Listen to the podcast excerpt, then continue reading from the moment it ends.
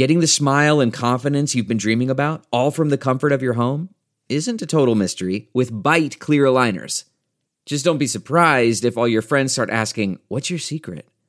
Begin by ordering your at-home impression kit today for only $14.95. Byte Clear Aligners are doctor-directed and delivered to your door. Treatment costs thousands less than braces, plus they offer flexible financing, accept eligible insurance, and you can pay with your HSA FSA. Get 80% off your impression kit when you use code WONDERY at Byte.com. That's BYTE.com. Start your confidence journey today with Byte. Hey, if you're hearing this, this is the promo for a new series called Strangers in China. It's the latest show on the Sinica Network, powered by SupChina. Strangers in China is a show where we talk to interesting people. We see their lives and struggles. We see their innovation. And through that, we can see how Chinese culture is changing. If you like what you hear, hit that subscribe button and get ready for our launch. Hi, you're listening to Strangers in China. This is Cherie. And this is Clay. What do we do here at Strangers in China? We interview people. Who do we interview, though? Outliers, rebels, creatives. Weirdos. Yeah, definitely weirdos. We want to see China in a different way. Hear from different voices. I don't want to conform to the social values. Like, they rush into marriage, but I don't want to do that. And I just want to be a free spirit. We talked to people about those moments where everything changed. The moments I have like 200 people in the audience, everybody's laughing. Then they can see that, oh, he's doing something right. So when my mom and dad interrogated me, saying, why you spend all your time with this girl? Are you gay? I was like, oh my God, thank you for giving me a word to describe myself. We get the nuance of how culture is shifting. Personally, I don't like definition about everything, because I think a definition could be a limitation. We know the struggles that people are working through.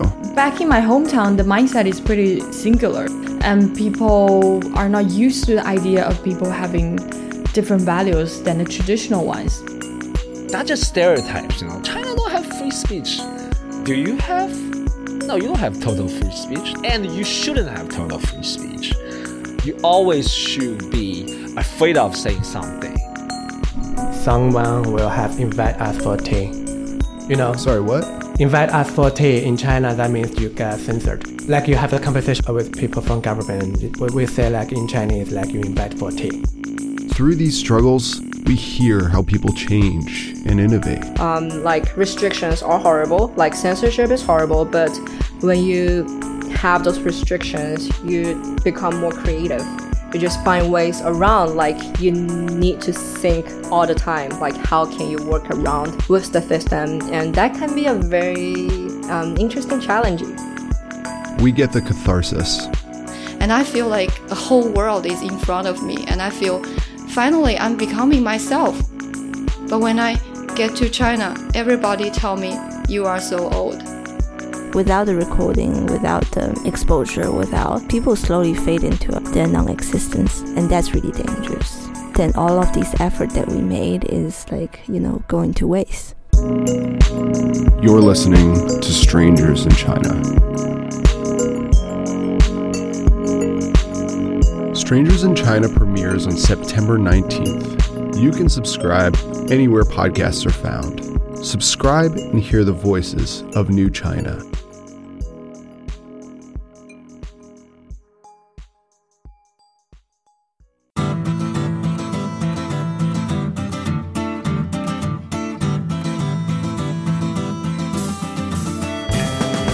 Welcome to the Sinica Podcast, a weekly discussion of current affairs in China, produced in partnership with SupChina. SupChina is simply the best way there is to keep on top of all the important news coming out of China.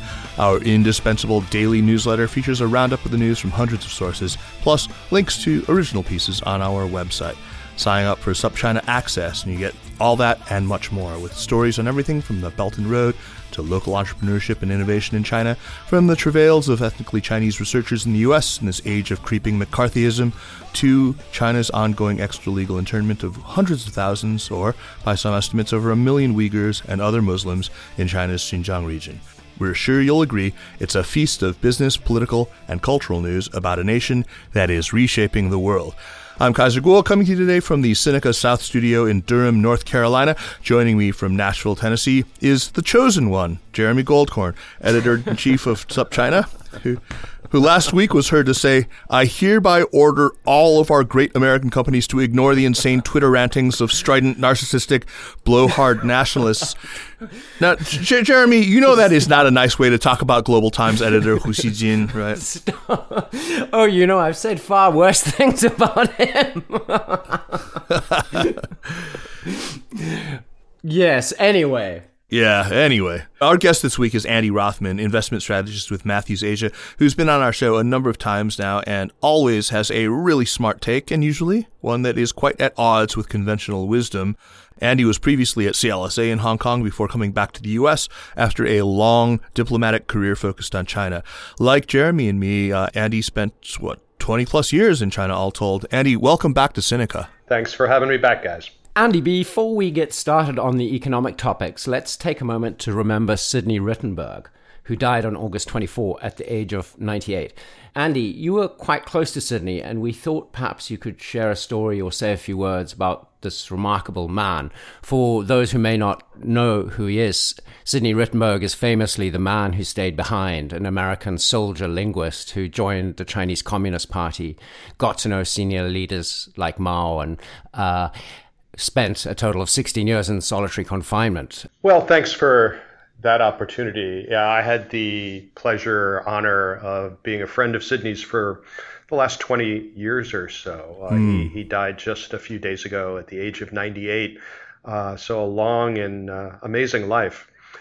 I really learned a couple of things from Sidney over the years. And one of them was just to watch him be not bitter and happy in life after a lot of the real difficulties and challenges that he went through in China in a few decades ago. And he was still a man who looked at life in an optimistic and positive way. And that was really interesting. And I think the other thing I took away from my friendship with Sidney was his ability to look back with clear eyes on the mistakes that he made in his life. Yes. His sticking with Mao as the right man for China for way too long. His behavior during the Cultural Revolution, when he acknowledged that he hurt a lot of other people's lives. And I think the ability to look back and recognize, accept responsibility for, apologize for mistakes and help others learn from those kinds of mistakes is really valuable. He continued right up until the very end to be actively engaged in conversations about China and about U.S. policy toward China. Jeremy and I were lucky enough to spend a few hours with him at his home in Arizona a couple of years ago, and it was certainly one of the most memorable interviews that we've ever done. I know, speaking for myself, I think, Jeremy, you'd agree, yeah? Absolutely. And, we actually talked about the things you just mentioned, Andy. Both his, I was asked him about his extraordinary ability to not become bitter about so many things. And also we asked him about the mistakes he'd made, and he was very clear-eyed about them, which is unusual. Yes. And so I would encourage listeners to go back and listen to, I think you guys did two episodes of the podcast. That's right. Sydney. And then also on one of the previous podcasts that I was on with you guys, when we did the book session at the end, I recommended Sidney's autobiography, The Man Who Stayed Behind, and also his wife Yulin Rittenberg's autobiography, which is a great read of that period of history from a different perspective. And that's called After the Bitter Comes the Sweet. That's right. Yeah, my heart really goes out to Yulin right now, and I wish her some comfort in just knowing that he had just such a long and wonderful life that touched so many people in a positive way. We'll make sure to put up links to those two shows and to the two books that Andy recommended in the show notes to this podcast. So now we turn from some sad news to some news that is just plain bonkers and crazy. And I speak, of course, of the great China-US techno trade war. At SupChina, we are counting July 6, 2018 as day one of the trade war. That was when the first Trump tariffs took effect, which makes today, when we are recording this show, day 418. I don't want to go all the way back to that date, but Andy, could we review the events of the trade war since the last major shift in early May this year? That's when, according to the US side at least, things blew up just ahead of a major meeting. American negotiators claimed the Chinese side had returned a draft agreement with too many major revisions. And Trump and Lighthizer accused Beijing of reneging on many items they thought had already been agreed to and would be in the document. What did you think of that claim, and where did things stand after that? You know, Jeremy, I think that's a great framework for talking about the problems between the U.S. and China right now, because it illustrates what I think are the biggest issues. First, from the U.S. side, I've been arguing for quite some time that there was eventually going to be a deal between the two sides, because I've always felt that this was just part of Donald Trump's shtick, that he needs to upend things and create solutions to the problems that he has found, and that in the case of China, that's what he's looking for. And I still believe today he's looking for a solution or a deal, because I think he understands that without a deal with China, and an escalation from a tariff dispute into a full-blown trade war, his chances of getting reelected are increasingly slim. But I think that the president has been struggling with a path to a deal, because his art of the deal tactics haven't really worked well with the Chinese government. Maybe they haven't worked all that well with the governments in Mexico or Canada or Brussels. So I think he's still struggling to figure out how to get there. And that was part of the problem in May, was the Chinese weren't sure what Donald Trump really wanted from them. Did he want to have them change the overall structure of their economy, or did he just want them to buy more stuff? Did he really want them to better protect intellectual property rights, or did he just really want them to buy more stuff? And the other part of the problem is on the Chinese side, which is in part because they're confused. They don't know exactly what Donald Trump wants for them. But I think also they've been struggling with, on the one hand, they do want to do a deal as long as it's reasonable, but their tactics haven't worked all that well because they have misread U.S. Trade Representative Lighthizer and the rest of the U.S. team. So, for example, one of the issues was in May that, according to the U.S. side, the Chinese reneged on a lot of commitments they'd made in the negotiations before. Well, those of us who have negotiated with the Chinese government in the past, so you referred in the beginning to my 17 years in the State Department, so I have a little bit of experience in this, we're not surprised at all to hear that the Chinese, after agreeing to something for several rounds, had come back and said, "We've changed our mind." That's a typical tactic for them. And in most cases in the past, there would have been people on the U.S. side who would have said, "Yeah, right, sure, let's move on." They would have passed a note to the head of delegation saying, "This is just their tactics. Let's not get too bogged down on this." But I don't think there was anyone in the room on the U.S. side who understood this. And I think the Chinese misplayed their hand not understanding that. Now, one more point on that is, from talking to people on both the Chinese and U.S. sides involved in these negotiations, I think there's also a knowledge gap here. If you look at the reports about what blew up in May, apparently it was the Chinese saying, "We're no longer going to agree to change our laws to codify the commitments that we make to the United States. Instead, we're going to use administrative regulations and state council or cabinet office proclamations." And Lighthizer, who's a lawyer, didn't like that at all and felt it was a slap at him. But from the Chinese perspective, I think they were saying, "Look, we can do all the things we commit to really, really quickly and easily via regulation and proclamation." And in China, those regulations and proclamations have the force of law. Right. Whereas the legal process is longer and more complicated. And I've spoken to a lot of American companies in China since that time in May. And with only one exception, all of the companies I've spoken to operating on the ground in China have said they're fine with administrative regulations and proclamations, because in China, you know, there is no rule of law. So everything depends on, does the government, does the party leadership want to make things happen? And if they issue an administrative regulation or proclamation and make it known to their companies and their officials across the country that they want things done, it will be done. And so I'm not sure that the people on the U.S. negotiating team are aware of that. Very good. Andy, the next major escalation came very, very soon on the heels of that blow up in May, and involved not only the increase in tariffs from 10% to 25% on, I think it was $200 billion worth of goods, which was announced on May 10th, after Trump threatened it a few days before that. But also, very significantly, there was the addition of Huawei to the entity list.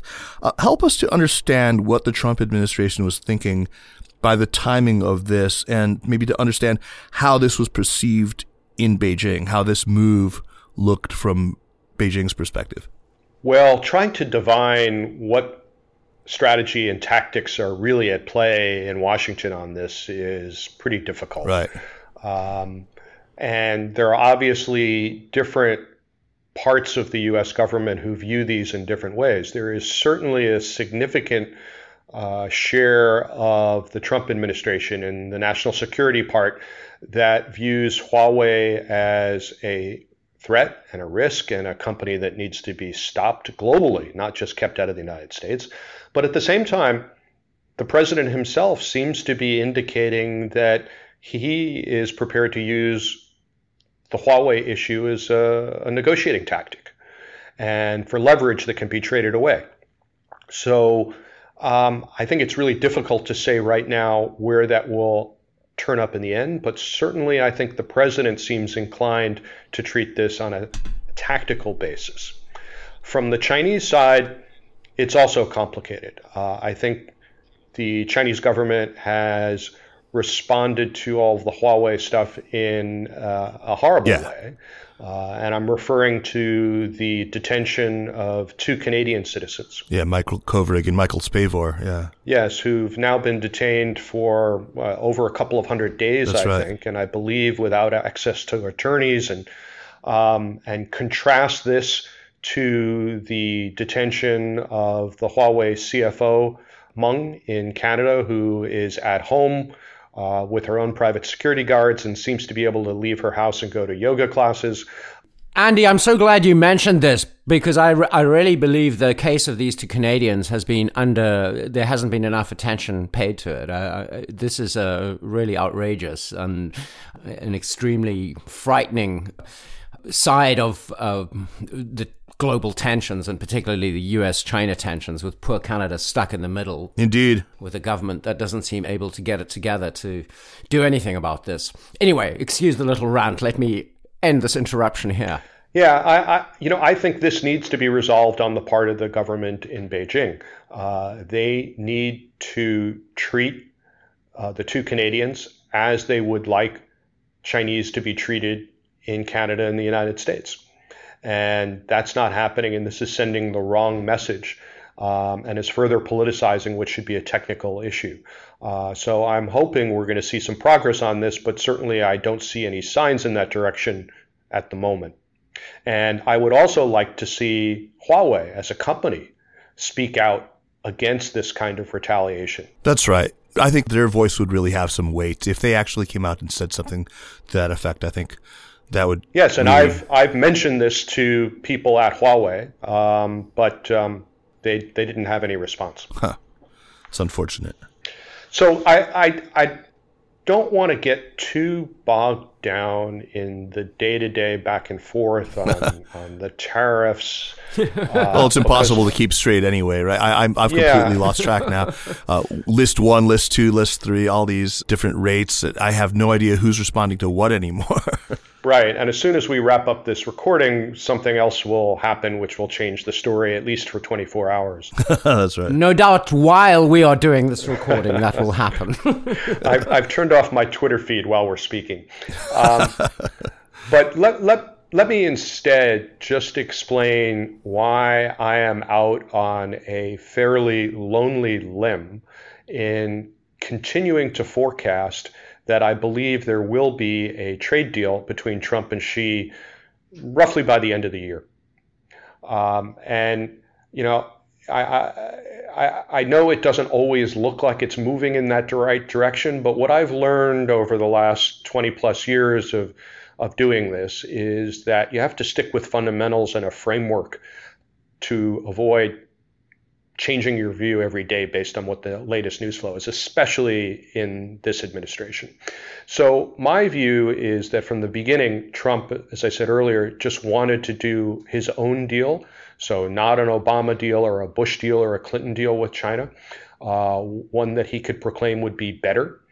And that as he struggled to find a way to get there, he resorted to tactics which he felt worked for him in Manhattan real estate, but they didn't work so well. And I think now, increasingly, the president is aware that if the current situation continues, which by definition means further escalation and further retaliation, and this blowing up into a trade war rather than just a tariff dispute, then the impact on the U.S. economy and U.S. equity markets will be severe. And that will have a severe impact on his reelection prospects. And that's why I think we routinely see the president saying that he still wants to do a deal.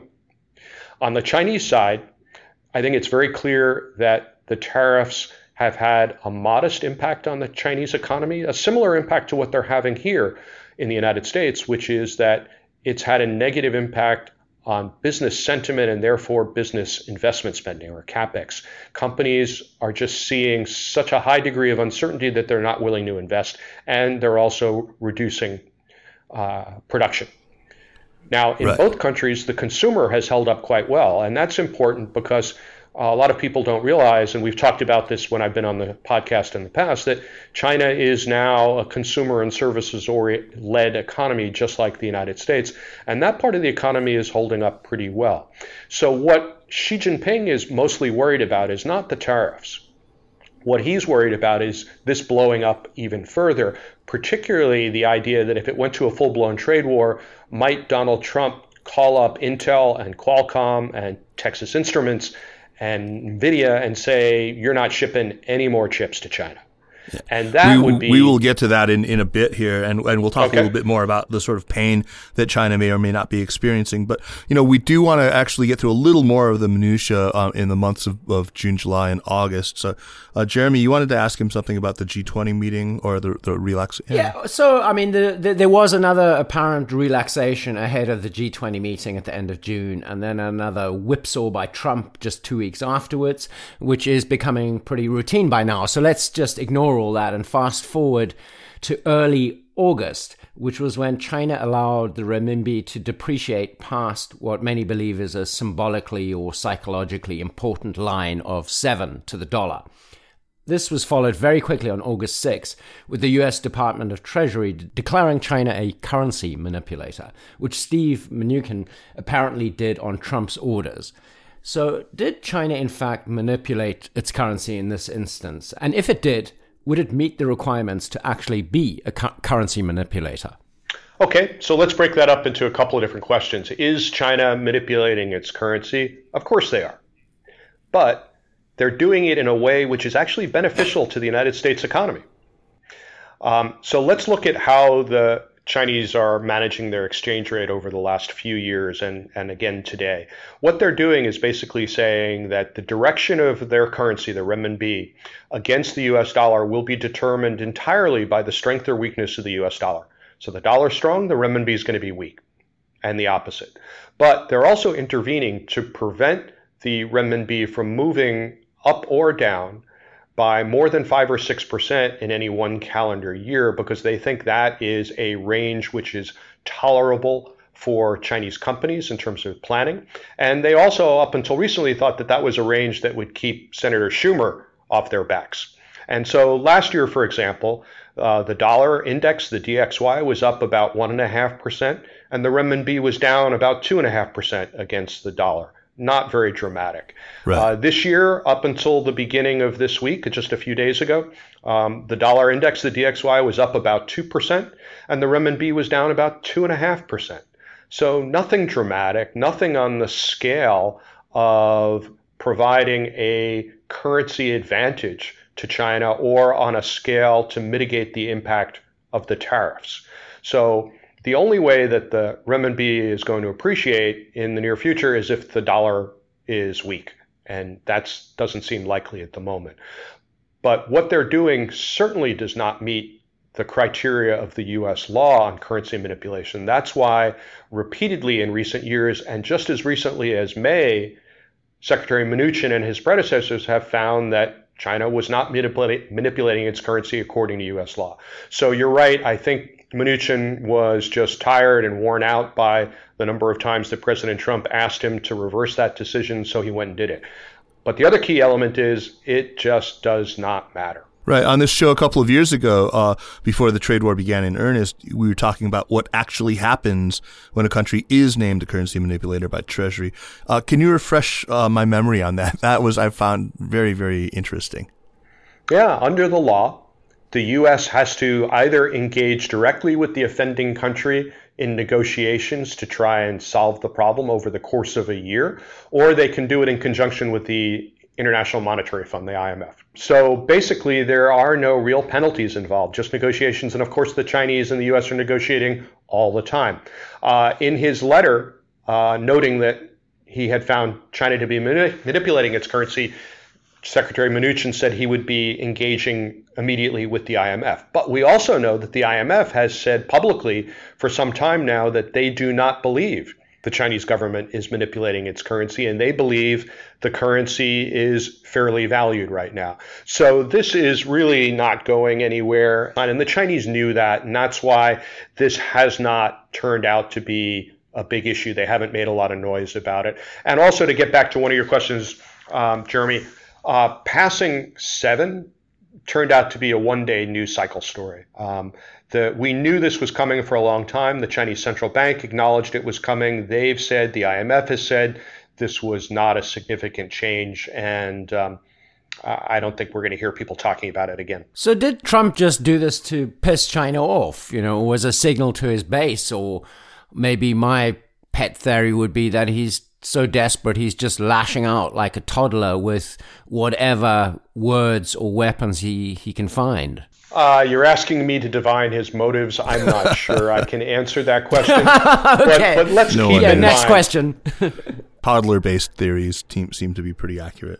Let's keep in mind that the president's been consistent here. He was saying during the campaign that as soon as he took office, he was going to declare China a currency manipulator. Day one, right? That was a day one promise, wasn't it? You know, so now he's done it. Andy, when the bond yield curve inversion happened in mid-August, with the market reacting to that and seeing its biggest single-day losses in 3 years, I think it was at that point, with the threat of a recession suddenly hinting that maybe the political business cycle come election season next year would maybe not be so favorable to his reelection bid, Trump said that he was going to hold off on some tariffs, and many were saying that he had basically blinked.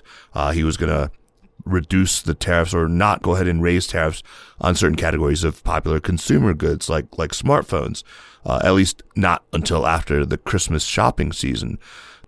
This seemed, at least to some people, to be an admission that China is not, in fact, pouring money into the U.S. Treasury in tariffs, but instead that they are being paid by American importers who are then, passing those costs on directly to consumers. Do you have a sense for whether Trump knows about the impact of tariffs or whether he genuinely believes that China absorbs all the costs of tariffs? What does President Trump know, and when did he know it? I don't think I can answer that question. Okay. I think, let's just say for listeners who are new to this story that there is probably not a single economist in the United States outside of Peter Navarro, who works for the president, who believes that the bilateral trade deficit is a problem, or who believes that China is paying these tariffs. It's clear from studies done by the New York Federal Reserve, by the Universities of Chicago and Princeton and National Bureau of Economic Research, and I could go on and on, that it's clear these tariffs are being paid by American consumers. And the last remaining list of Chinese imports into the United States that had yet to be tariffed were left off the list for a long time because they are direct consumer goods, like some of the ones you mentioned. Right. And so the fact that the administration's been reluctant to put these tariffs in place is a clear sign that that message is starting to sink in, that, you know, never mind whether there's going to be a recession, you're talking about raising taxes on voters as we head into the holiday and then election season. So it's pretty clear that that's not what the president wants to do. Right. Okay, now onto where things are right now after Trump's tweet storm just ahead of the G7 meeting in Biarritz. In that Twitter tirade on Friday, August 23, apparently in response to China's decision to tariff some goods, Trump wrote, "We don't need China, and frankly, we would be far better off without them." And then famously wrote that I hereby order U.S. companies to look for alternatives to China. He also wondered aloud who was the bigger enemy, Xi Jinping or Fed Chair Jay Powell.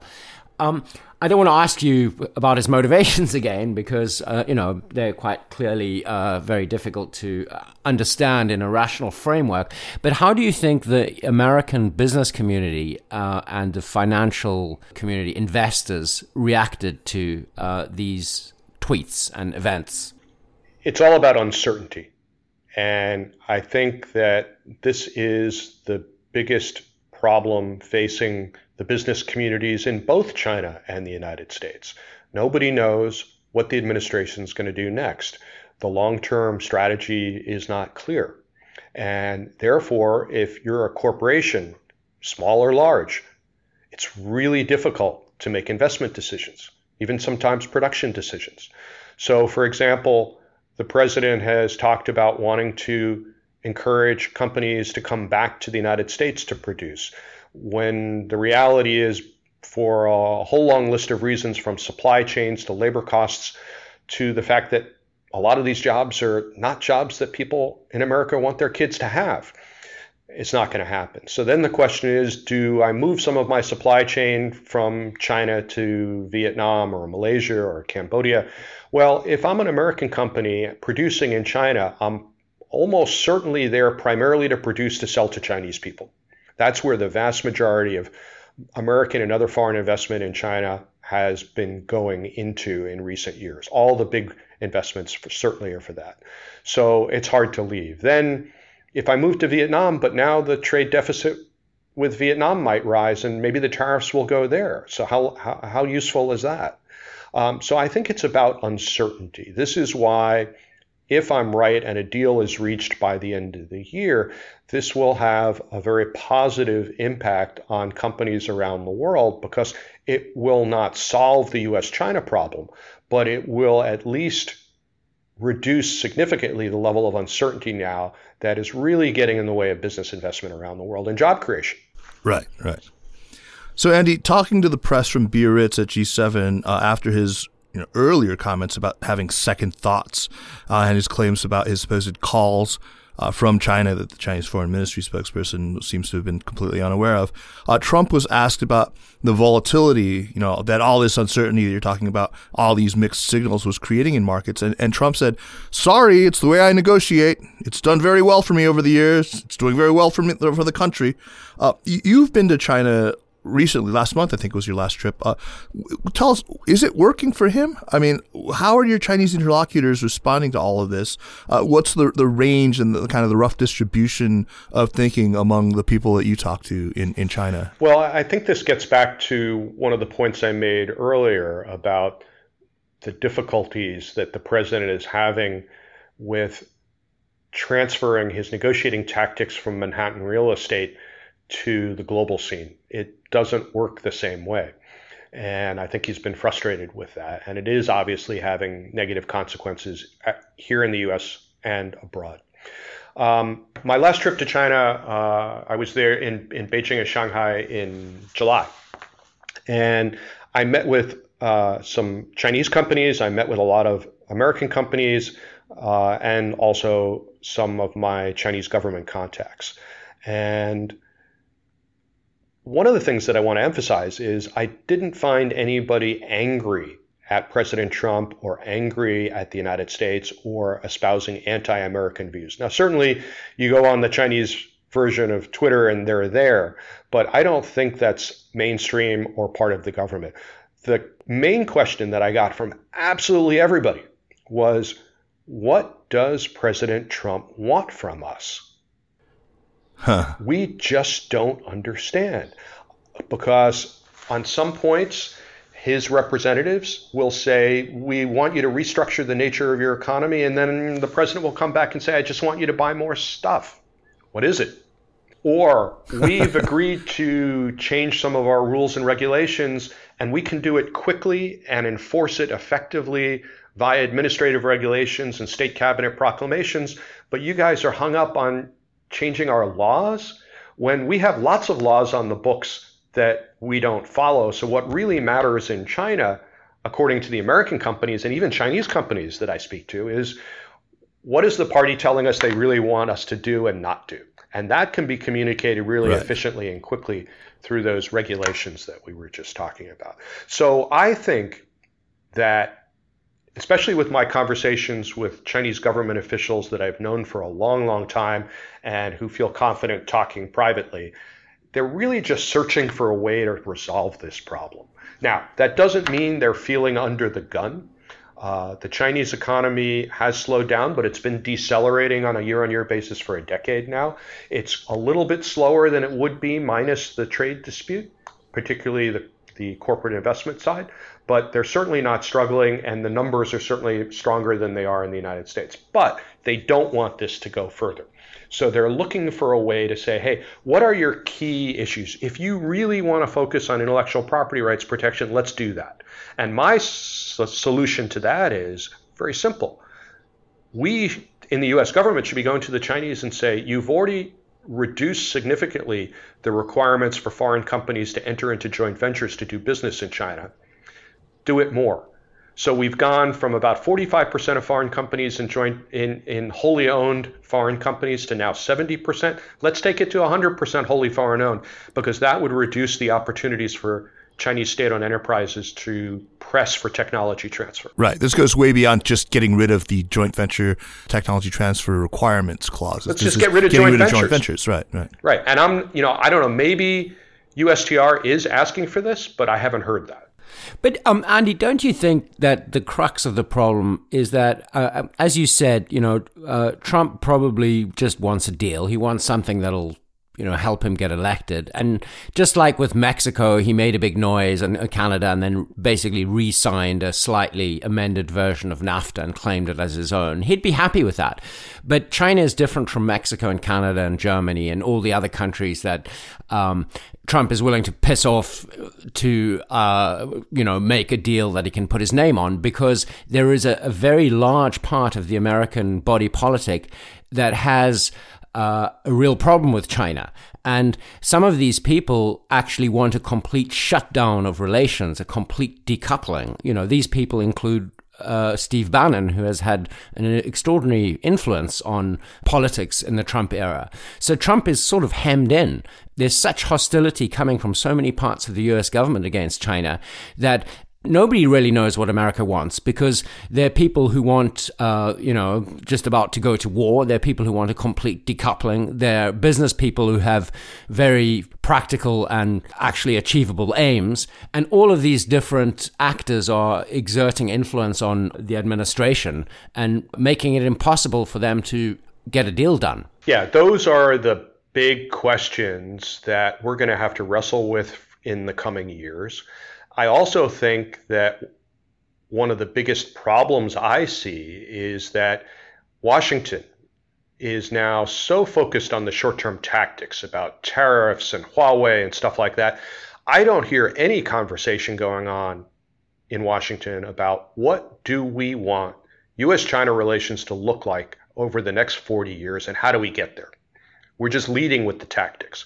Now, let me first say I'm going to disagree with you on one point, which is I don't believe that Donald Trump is hemmed in by those voices that you described. In fact, I'm not sure that Donald Trump is hemmed in on anything. He seems to me to be the most powerful American president of our time. You'd probably have to go back to LBJ. So if Donald Trump wants to do X, and there's a lot of sentiment against it, do we think that Republicans in the Senate are going to stop him? Evidently not. So I think that the president has the political power to do pretty much anything he wants on U.S.-China relations. He just needs to decide, kind of like with gun control. He has the power to go in and say, let's do this or that. And I really don't see the Senate voting, using its legislative authority to stop him. So now we get to the question, what does the president want U.S.-China relations to look like? And I don't know the answer to that. I'm not aware of the president having talked about U.S.-China relations in those broad strategic terms beyond the trade issue. Now, there's a lot of other people in Washington who have that. And will you allow me just a minute or two to rant on the issue of engagement versus decoupling? Sure. Absolutely. Because I think the engagement option for dealing with China versus decoupling and containment gets a bad rap. I think it's really important for us to look back over the last 40 years of engagement and recognize that it has worked pretty well, both for Americans and for Chinese citizens. And that should be important to us, too. I'm not talking about the Communist Party, but it's worked well for Chinese citizens. It's worked well for Americans because on the trade side, we've gotten fantastic access. China was an irrelevant player on the global economy up until 20 years ago. Now it's our number one trading partner. Since China joined the WTO, U.S. exports are up to China about 500%, whereas they're only up about 100% to the rest of the world. Prior to the tariff dispute, agricultural exports to China were up over 1,000%, and it was our biggest market. And engagement has worked because we've made progress on a whole range of issues. If you talk to companies and U.S. lawyers, they'll tell you the IPR situation has improved significantly. If you read, as I did last night, testimony from DEA officials to Congress, they'll say that engagement with China has made significant progress on dealing with the fentanyl problem, and they're hoping for more progress. I think that it's made progress on the Chinese side. Their standard of living has gone up, and it's been good for the world. When we started the engagement process, China, as I said, was irrelevant to the global economy. Yet over the last decade, China alone has accounted for a third of global economic growth every year. That's a larger share of global growth than from the U.S., Europe, and Japan combined. So one of the reasons that China is now a major part of the global economy is that they've changed the structure of their economy to make it increasingly more like ours. So, for example, when I was a very junior diplomat in China in the early 80s, there were no private companies at all. You couldn't even find a privately owned restaurant. Right. Now, small entrepreneurial private companies account for 85% of urban employment and all of the net new job creation. So, are there problems with China? Sure. But we've typically been making progress on difficult issues.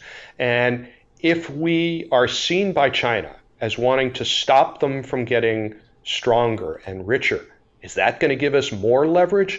If we're trying to stop their companies from developing around the world or stop the country from getting wealthier, will they listen to us more on Hong Kong or on Xinjiang?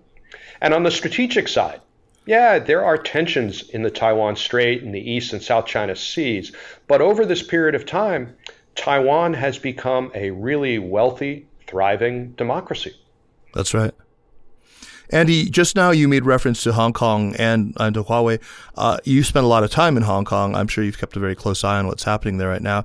I'm curious about your thoughts on how this very transactional president, though, actually views Hong Kong in the context of this trade war. Is he really a part of some nefarious plan to thwart China's global rise, to drive China to its knees? Or is this really just all about, are these just levers, Hong Kong and even Huawei, in winning these trade concessions? Well, as I said, there are no signs that President Trump has indicated that he's got a strategic process or thought for how to deal with China over the coming decades.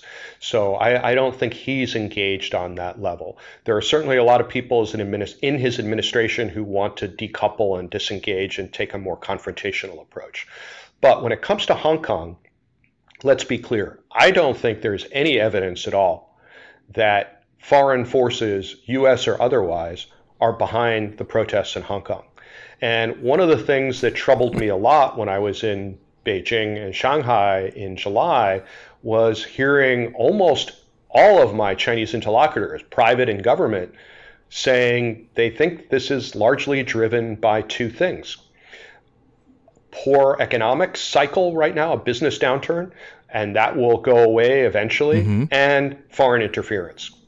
And I think this is a significant misread of what's happening in Hong Kong, and it's important in terms of how the Chinese government will deal with the protests. It's a significant misread because I think if you listen to the protesters, and you have to listen carefully because they don't operate as an organized group with a spokesman, but if you listen to what they're talking about and what they're asking for, it's not primarily about economics. In my view, it's primarily about the governance by Beijing of Hong Kong. The people are simply asking for Beijing to live up to the terms of the Basic Law, which is the Chinese government written mini constitution for Hong Kong, which promises a high degree of autonomy for Hong Kong, executive, legislative, and independent judicial power, freedom of speech, freedom of conscience. And it says in this Basic Law that the ultimate aim is universal suffrage. And in 1990, the National People's Congress in Beijing wrote an explanation which, among other things, said a democratic system that suits Hong Kong's reality should gradually be introduced. So I think that the protesters are asking for China to simply abide by the terms of the Basic Law. Now, on the foreign side, I'm not aware of any evidence. I'm sure you've seen some of the photographs that have been distributed. There's some people in Hong Kong and China who think that any white guy standing around the protest must be a CIA agent. I've had a lot of these sent to me, these photos from my Chinese friends. Me too. I've gone back and said, look, let's say the CIA was going to send its agents to participate in the protest. Do you think they'd be tall white guys in Hawaiian shirts? So, and then the other question, of course, you've had at some points roughly a third of the adult population in Hong Kong out on the streets protesting in a nonviolent way. That's not something that you can imagine foreign hands organizing. Andy, I'm glad to hear such a clear denunciation of this absurd propaganda, which I've had a similar experience of so many friends who've lapped it up and believed it. But I think what Kaiser was asking was, do you think Trump is going to try to use the situation in Hong Kong as leverage in negotiations? Which he seems to be doing. Well, I'm not sure I've seen signs of that. Have you seen something that indicates that, Kaiser? There was that series of tweets where he talked about Hong Kong and seemed to connect it to the idea of getting a good deal. He said, when he sort of ambiguously talked about direct talks, he wasn't clear whether he was talking about him talking to Xi directly or asking Xi to talk to the people of Hong Kong directly. But either case, it seemed to implicitly link it to the outcome of trade negotiations with the U.S. I interpreted that a little bit differently. To me, that was more in line with President Trump's offers to help solve many other global problems. Kashmir. He's offered. You could just send Jared to do it. Kashmir, North Korea, South Korea, South Korea, Japan, the Palestinian issue. So I took it more along those lines. Okay, well, that's definitely more generous and, and entirely consistent read. Anyway, I think that we were talking earlier. You said, most serious people, I think we agree, all economists certainly reject Trump's zero-sum thinking on trade, are not worried by simple trade deficits. But I think they are pretty, horrified by the volatility, by the wild market gyrations, by all, the damage that the tweets leave in their wake. But let's get back to what you were talking about before. There's a lot of people who, and including a lot of people who I quite admire, who do accept his claims about China's culpability in American job losses, who do accept these claims about China's unfair trade practices and their failure to live up to WTO promises, and especially about IP theft. It's gotten to the point right now where we see these claims put out there just largely unexamined, and many people just simply accept these, including, like I said, many people I generally agree with. His methods may be completely wrong, the thinking goes, but it is high time that the U.S. and its allies took a much harder stance on these issues.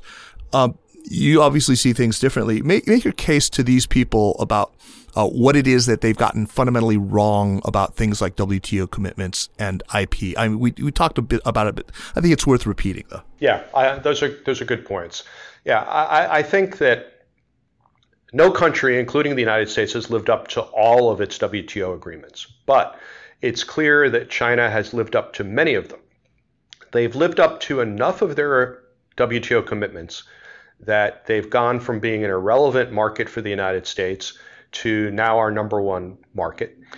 As I said before, U.S. exports to China since they joined the WTO are up over 500%, whereas our exports to the rest of the world are up 100%.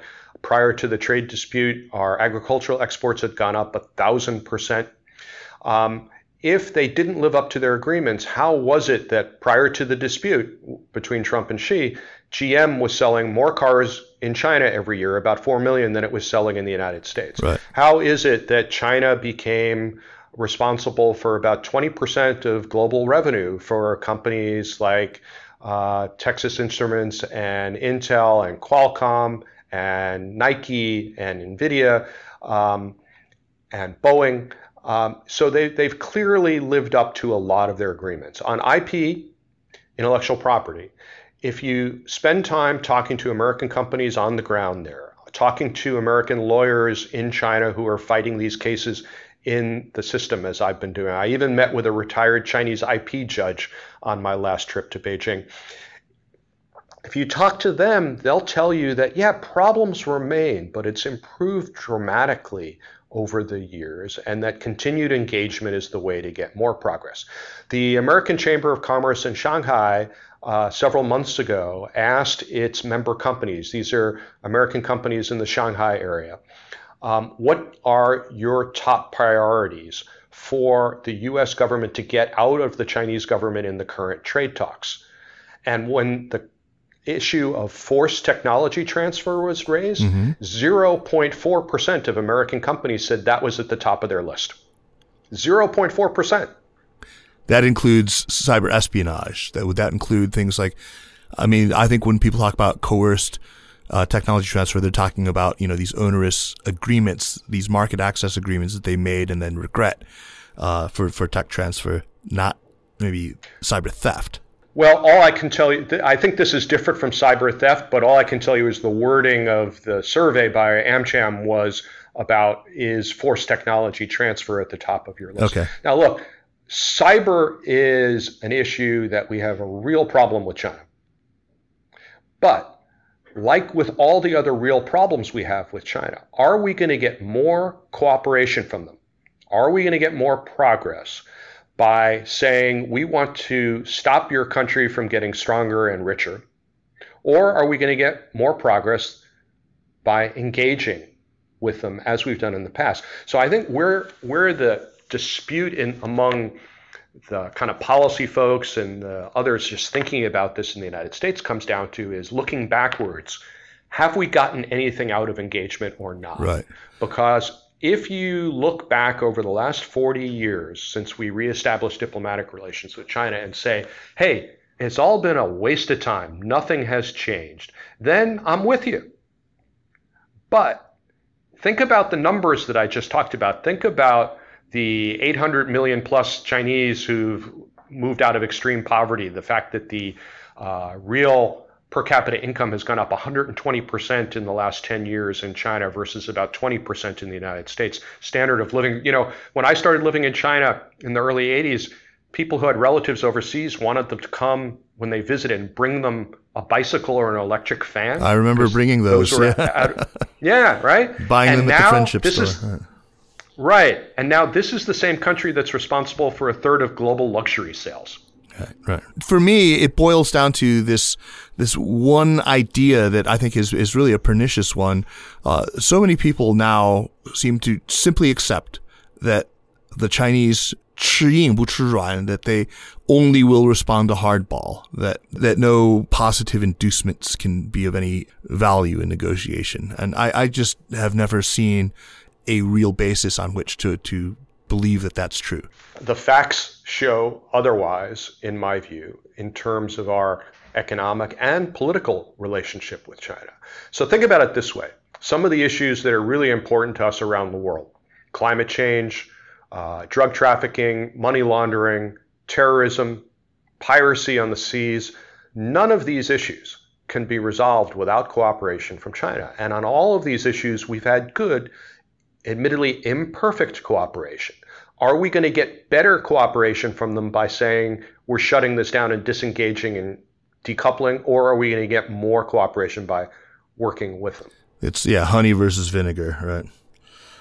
Yeah, and you know, if you're concerned about what's happening to Chinese people, I think that we need to look at that carefully in context too, because there has always been a surveillance state in China.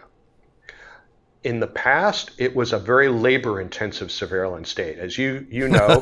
The grannies with the armbands, yeah. That's right. Sitting on the corner every place, keeping an eye on everything everybody did. Now the grannies are gone, and now it's a tech-focused one.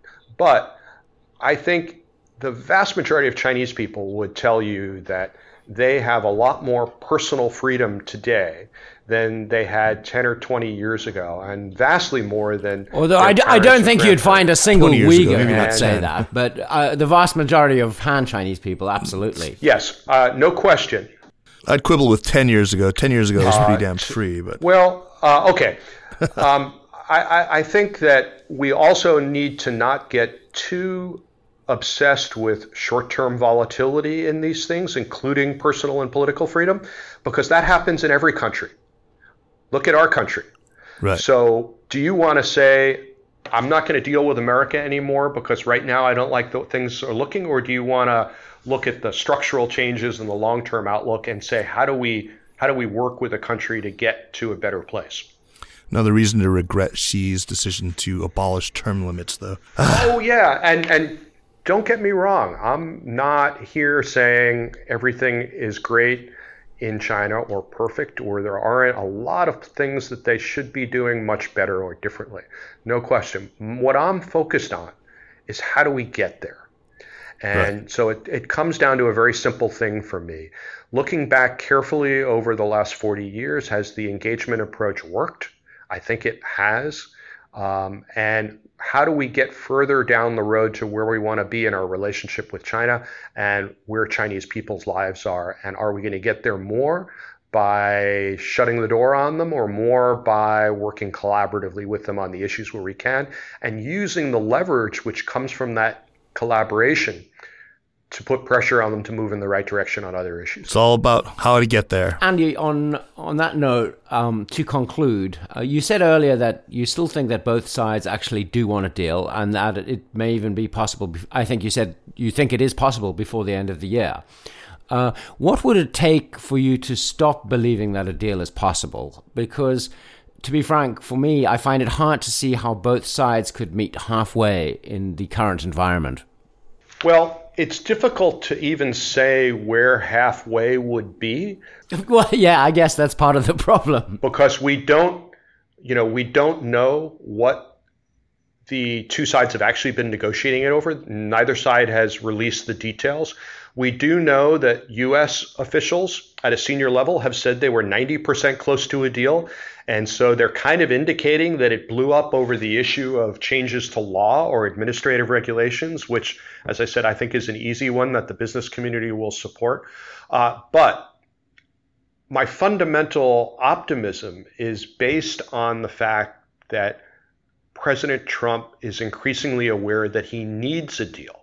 And therefore, he can instruct Lighthizer and Mnuchin to approach it in a pragmatic way and get things that are good for the U.S., but also are not bad for China. So, for example, better IP protection is really good for China because the majority of theft of intellectual property rights is by Chinese companies against other Chinese companies. Exactly, by Chinese companies against other Chinese companies. Right. And if the United States government says we want more market access on a wholly foreign-owned basis rather than a joint venture basis, I think the Chinese will go for that because the history shows us that when China joined the WTO and all foreigners came in, what did it do? It made the Chinese economy stronger. It made Chinese companies stronger because competition works. Andy, you know, we could talk to you all day about this, and thank you so much for taking as much time as you already have out of your busy schedule. I want to move on to recommendations, and mine, I hope, can spark a little bit of discussion. But first, let me remind listeners quickly that the Sinica Podcast is powered by SupChina. If you like what we're doing with Sinica and with the other shows in our network, great shows like the Pan Daily Tech Buzz China or in China Econ Talk and Ta for Ta, the best way to support our work is by subscribing to SupChina Access. Also, make sure to download our new and vastly improved app. It is a great way to access all the content, including our podcasts. It's a really good way to listen to. And give us your feedback on the app. We'd really appreciate it. Okay, on to recommendations. Jeremy, kick us off. What do you have for us? I have The Secrets of the Hopewell Box, a book subtitled Stolen Elections, Southern Politics, and a City's Coming of Age. It's by James D. Squires. It's about a political machine in Nashville. And it's really, really wonderful introduction to the politics of a southern city. And it's written, I'm about halfway through it, so just to, you know, make sure maybe the ending is terrible. But I'd like to just read the first couple of sentences just to give you a flavor of how fun it is to read. Okay, great. From my point of view, eye level with the pistols on their belts, my granddaddy Dave and his friends were big and dangerous men. I learned to tell one from another by the guns they carried. Blue steel automatics and nickel-plated revolvers, some stuck handle up in belt holsters and others hung upside down under their arms in shoulder harnesses. Anyway, it goes on from there. And it's about my new hometown. So, yeah. And I'd like to thank the Nashvilleian who is China-bound named Thompson Payne for turning me onto this book. Well, thanks, Thompson.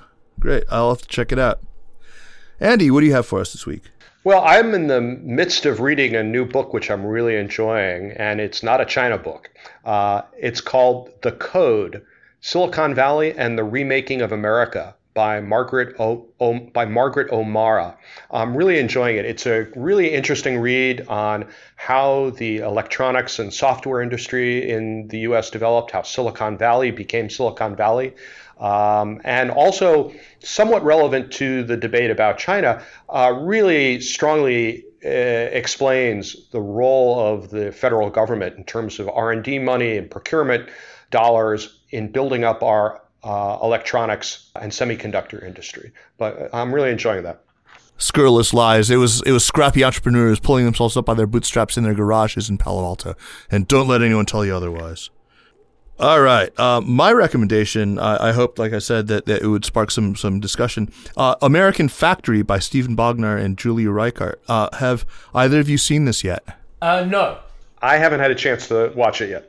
Oh, gosh. I did publish your rave review in our newsletter. You did. I haven't watched it myself. Right, so I'll refer people to that rave review in the newsletter. I mean, I just want to very quickly, everyone knows that it is the first Netflix project by the Obamas and their production company, Higher Ground.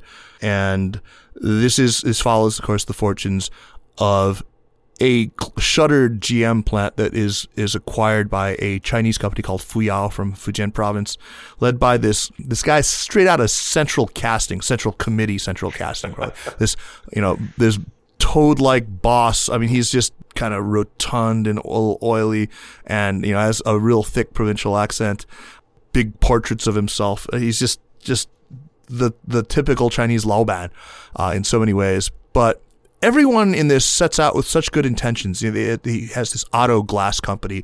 Everyone, is so wildly optimistic about the future that Chinese investment in America is going to make. And eventually, of course, the cultural differences emerge as this sort of gaping, unbridgeable chasm. It becomes this kind of horrific just train wreck in so many ways. But there are such lovely glimmers of hope still shot through the whole thing. It's just great. I mean, I think that just by being so even-handed in this, they just allow so much of the complexity to really just come right up, and you see it all. It's must viewing. You two absolutely have to see it. Now, in fact, all our listeners would just absolutely love this documentary. I look for it. I've reached out. Hopefully we're going to get somebody to come on the show to talk about it. But barring that, Jeremy, after you've seen it, me and you can chat about it. Okay. All right. So definitely see it. So timely. Andy Rothman, thank you once again for this. Always great to talk to you. Thank you, Kaiser and Jeremy. Thanks for having me back. Yeah, that's great. Anytime, man. Jeremy, as always, man, it was really fun. Yeah, thanks. Thank you, Andy. The Sinica Podcast is powered by SupChina and is a proud part of the Sinica Network. Our show is produced by Kaiser Gould and Jeremy Goldkorn, with editing help by Jason McRonald.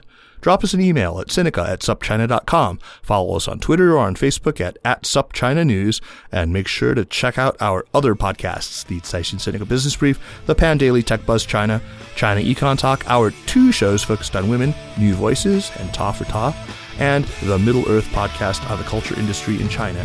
We have a great new show coming in late September. Watch for that. Thanks for listening, and we'll see you next week.